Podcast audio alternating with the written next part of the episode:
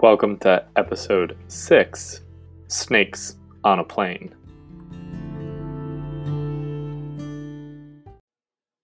The session begins with the party waking up at the Blue Water Inn, glad for a night's rest.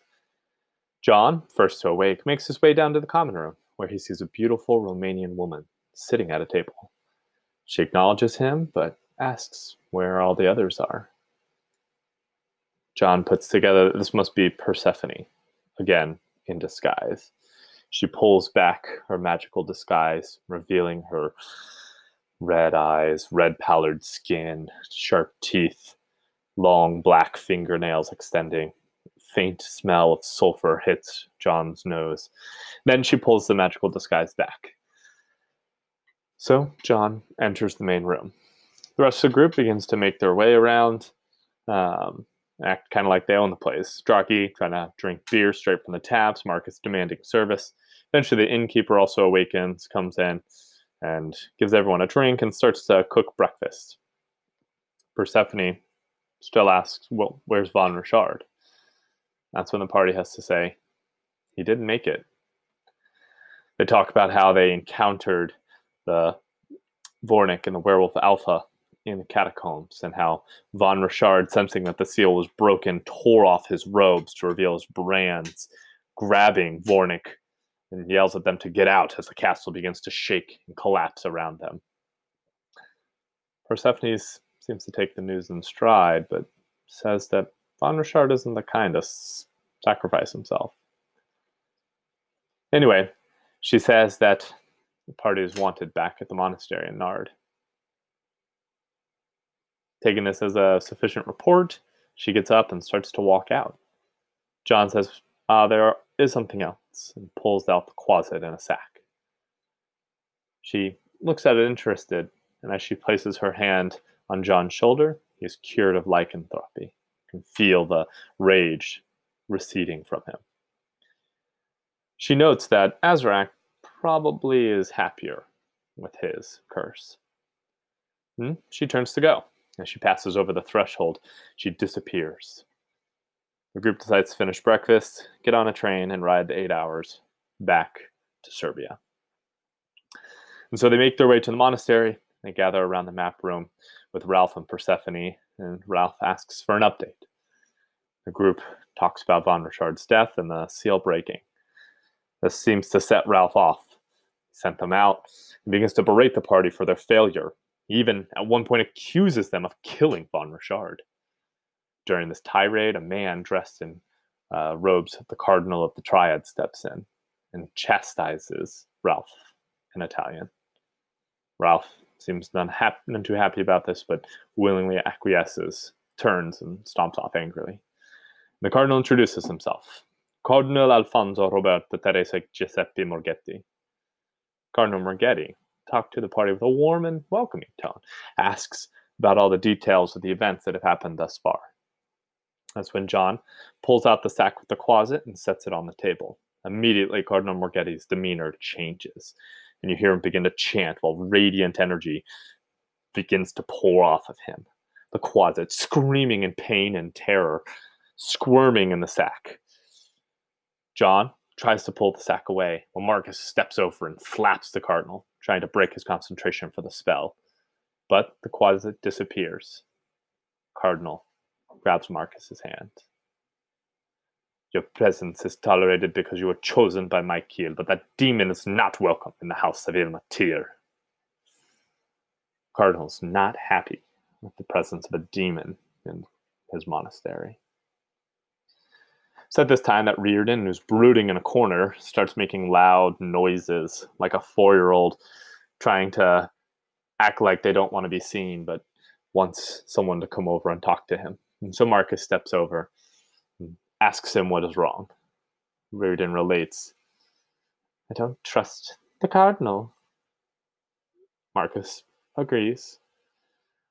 No, you don't understand. Ilmater is a broken god, a god dedicated to protecting weakness. Does the cardinal look weak? Well, Marcus shares his suspicion of the cardinal. I think it's grounded in something else.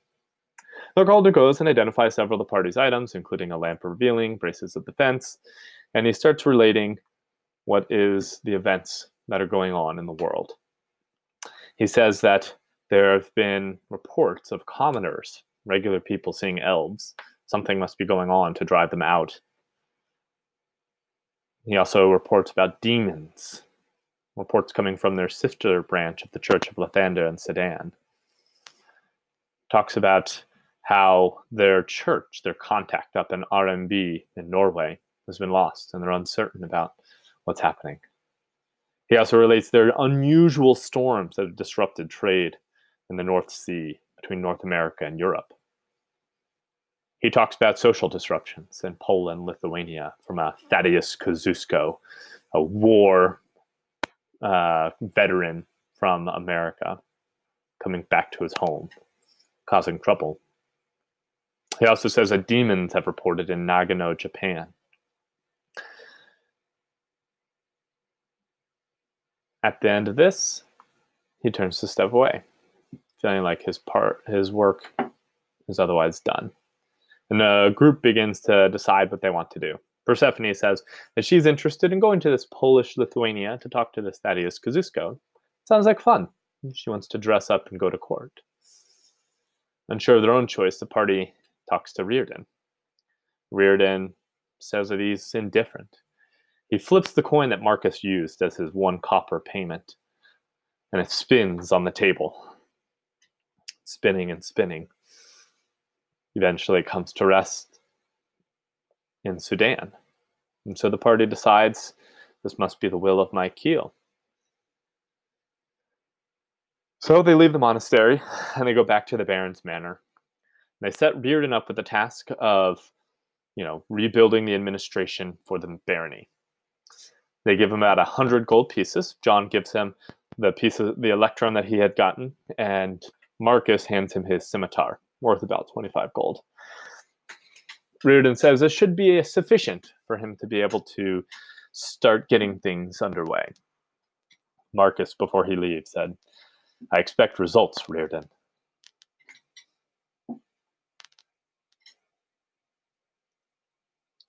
Before the party left um, the monastery, though, Persephone had given them a few magic items. First, she gave a token of light to Elaran. It's a token that casts bright light tied to the end of a weapon. Creatures with dark vision or undead are distracted by the light, and you have advantage on attacks. She also gives a token of thunder to put on Azarak's maul causes extra thunder damage and the potential to stun the opponent. She also has a shield that protects against arrows. And she gives a pair of boots that Azarak takes. It allows him to switch places with some willing person. She also gives John a shield. The shields act as batons until they become activated, and then a, a magical force unravels to reveal the shield. After completing their business in Serbia, the party make their way to Cairo, which takes roughly 10 days, and they meet up with Kasim, a member of the Order of Mykiel, but a worshipper of Lathander. He takes the group up the Nile.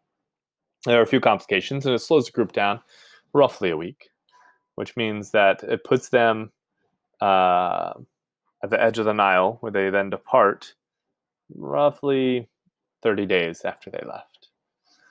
They have to travel for a few more days. Now the clock is ticking, seven days until sundown.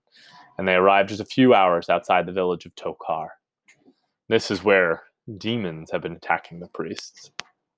Kasim gives them a rundown and says they should talk to the most important man of the village, Manique, the leader of the village of Tokar. But he said the man is quite distrustful of the English, acknowledging that John and Marcus are both British. And given the, the current treatment of the Sudanese by the British Crown, I think it's reasonable. Kasim also says they're more than welcome to use his name, though he doesn't have much sway with Manique. And then he departs And so the party enter the village. As they walk, soon they see the villagers kind of scattering away from them. Manique and three young men, strong, approach the group. Manique, an older man in his 40s, welcomes and says, Welcome to the children of the hills and the war breed who are always welcome in the village of Tokar. But the English are not welcome here.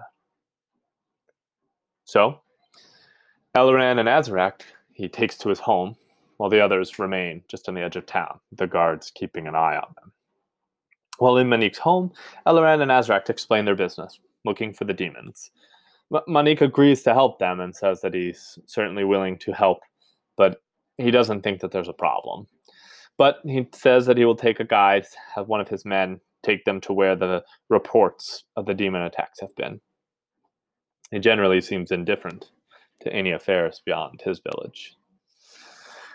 While waiting, Marcus attempts to convince the guards to let them pass. Despite his powerful skills at persuasion, it's a task that required mm, extra planar intervention. Marcus, not getting any, then decides to magically hold two of them, knock the third out almost instantly, and then knocks the other two out in turn. The party then hide the unconscious men near the river in the bushes. Gus decides to stay with them, while Draki and John go due north, heading towards the tannery at the edge of the river. While they search inside, it seems like a regular tannery, but they find a note written in a strange language they can't read. Knowing that Gus can read anything, they decide they'll head back. Marcus decides to go to the large building, the church. If it's priests that have been attacked, maybe he can get answers there. Inside, he sees a priest praying for forgiveness. He asks the priest what's going on in his condescending tone. The priest relates a story about how he was walking with his traveling companions, about how he had to turn and stop for a second, and his companions walked on ahead of him. And that was when he heard the attack. Large snakes with arms of men came out of nowhere and slaughtered his foes. He hid in a bush immediately, cowardly. He's praying for forgiveness for his cowardice. Marcus tells him he should pray for forgiveness, but that his God will not help him. And decides he's going to head back, confirming that the mountains is where the priests have been attacked. And so the four party members decide that they're going to leave the unconscious guards um, hidden and ask Gus to read the note. The note says, The plan is working. Keep bringing offerings to the hills.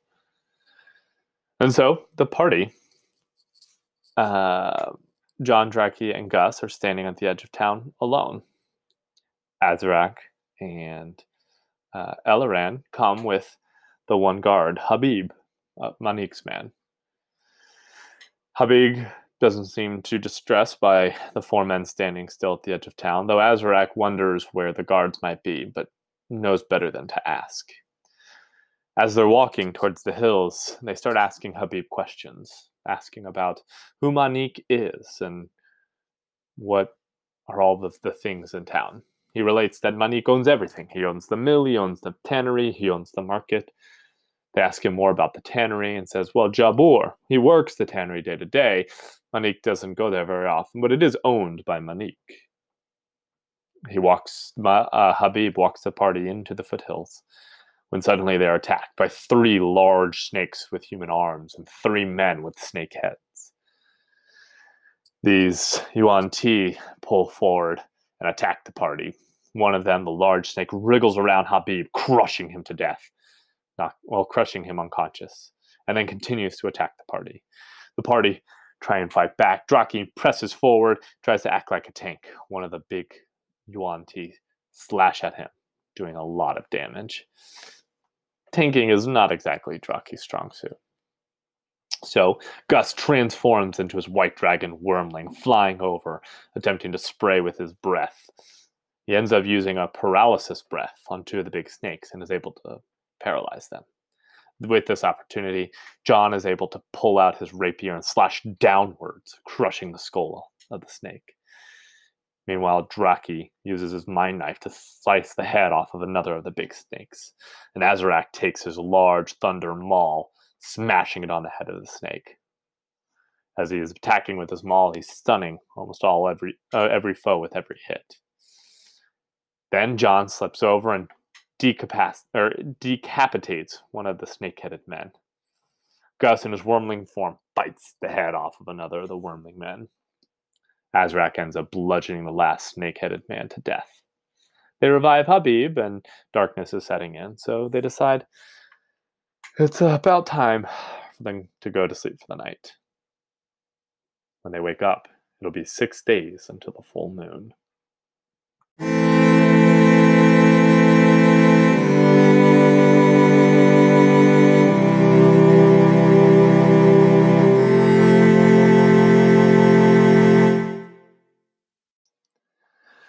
Now it's time for DM's thoughts. So I thought that the session went okay, though I, I would say I don't think it was one of my better sessions. Uh, I, I, had planned out a lot of the social interactions, and I think some of the dramatic moments in the first uh, part were really awesome. And I thought I did a pretty good job with it. I spent some time kind of thinking through some of the dramatic flares. Uh, I did a good job, I think, of setting up um, kind of directing the party's attitudes for many of the NPCs. Uh, and I'm feeling pretty comfortable that the party has developed a certain set of attitudes towards kind of the major NPCs, the recurring NPCs, and I think those are probably the right attitudes they should have. And it'll be really helpful um, for them. Um, so I think that was actually really good. Uh, I guess a random aside, prior to the session, I found that everyone decided to listen to the podcast a bunch. So now, now I got to be maybe a little more conservative with what I say here in the DM's thoughts because apparently everyone's listening. Um, but I, I, thought it was all overall pretty good. It went much faster than I thought, though. So it only took about an hour to do all of this social interaction, and then they had made a decision about where they wanted to go. Um, they ended up asking Riordon, which you know creates a an interesting situation because I wanted them to be able to choose. Right, it's like a message board. You know, you pull pull the thing you really want and go do that. So I just rolled a d6, and it just happened to come up with a two. Two being Sudan. So that's why I said Riordon's coin flips and falls on Sudan. So it made it even seem more random. Uh, but I think that almost gave it then an air of uh, intervention, right? The coin was flipped at random, but it chose to go to Sudan. I don't know. Well, regardless, I think it's fine. I do think it's really interesting that the party is super suspicious of Cardinal because they were he was unwilling to torture and kill the Quasit and immediately banished it. Right? They have a, a priest, a cleric to Ilmater, who sees a demon in his monastery, and his first reaction is to banish it to another realm. And the party's like, that's suspicious. I don't know. I thought that would be the thing that wouldn't make him super suspicious. But I overall wanted them to have some level of suspicion about him, so this works. Um, I also thought they were going to ask the cardinal if they could have more stuff. Right? He's talking about stuff, and he says he's willing to give them help. They didn't quite, I guess, pick up on it. So I should be better about the way in which I frame some of these open-ended um, questions. And I decided I didn't want to like withhold magic items that I thought might be good for them to have, so I just gave it to them. I'm also implementing something that's a little new. These these tokens. So adding in some minor magical effects to some of their weapons because I don't want to change their weapon, but I do want to kind of upgrade their weapon to some extent. Um, and so we'll see how that goes. I also have to now start thinking about and managing the uh, attunement economy. I haven't really thought too deeply into that, uh, but we have several people that now have multiple magic items. Um, you know, Draki has the lamp, which he needed to attune to, and he's got a, sh- a magic shield, the shield of missile defense. So he's got two. He really only has a slot for another one. Maybe I'll just break the attunement economy and have them have more magic items. uh, either artificially just raise it some number like five, or um, maybe just break it all together and say, yeah, sure, you can have like 37 magic items. You find the coolest magic items, you get it. Um, I think the intent of the three limit is that you only have the best, and you have to kind of think through that. Um, so I'll have to kind of think about how I feel about that. Uh, I did upload a couple of maps to uh, for them for Sudan. I wasn't super happy with it, and I forgot to upload a random desert map. So the snake fight happened once again in the one random woods. I, am assuming that I'm just going to make that my default fight site when they're out in the wild. It's just going to be, and here's the woods. Um, so that may turn into a fun running joke throughout the campaign. Um, we also spent some time setting up, and I thought this would, um, you know, take more time. I, I, think I directed everyone to kind of think about it offline, which is good because I didn't want to bog everyone down. But we're going to start trying to do the strongholds and followers. So Riordon is a Chamberlain follower. Uh, I made him kind of an int charisma follower. Um, I'm going to have him add some kind of benefit. Um, his I, gave him some things that he can do. It's kind of a little magicy, but let's say magic diplomat. It's kind of the thought. Uh, and I got to think through how well he's going to be able to set up and start running the uh, barony. Um, so we got to work through that. They also haven't chosen what kind of stronghold they want, whether they want a keep, a library, a tower, or an establishment. And then within that, kind of how they're flavoring it with a party, um, you know, with a class in particular. Uh, it may make the most sense for it to kind of be a warlock thing, but then they have multiple patrons. Um, or really, they'll probably end up just building an establishment. So we'll see. Um, I also mentioned that they could theoretically set a stronghold up in um, Cluj Napoca um, in Romania, but that the castle that was there, right? It's still there. There's just like monsters. So we're gonna have to go clear it out in order to claim it. Whereas the Baron's Manor is completely open. It doesn't seem like there's any long lines for people to take over the barony.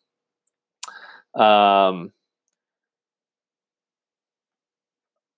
so um, I hadn't thought through most of the village uh, until I kind of got there. So I, I wonder if it actually came across well or if it kind of came across poorly. I feel like the social interaction between um, Azarak, and Manique wasn't as good as I wanted it to be. Uh, I know that Ted and Mike do not like the social encounters as much. So I try not to foist it on them. Um, but I think it was maybe good for them to kind of step out a little bit, um, kind of a low stakes way, uh, and have some social interaction. Um, I I also had Sam get upset because he rolled a twenty on his persuasion check for the two guards, but I don't feel like it's reasonable for you to persuade two guards who are supposed to keep someone out of town, direct orders from their boss man, that that's what they should do when he's a English guy in Sudan and they're like in a village in Sudan that's not exactly friendly with the British. So it didn't make sense to me that he would be able to persuade. So I just set the check at 30. They got a 27, which is really good. Um, but I kind of was like, if if he would have spent his boon, right, and tapped into the the will of force of Asmodeus, I think that would have been a reasonable um, thing that could have persuaded them.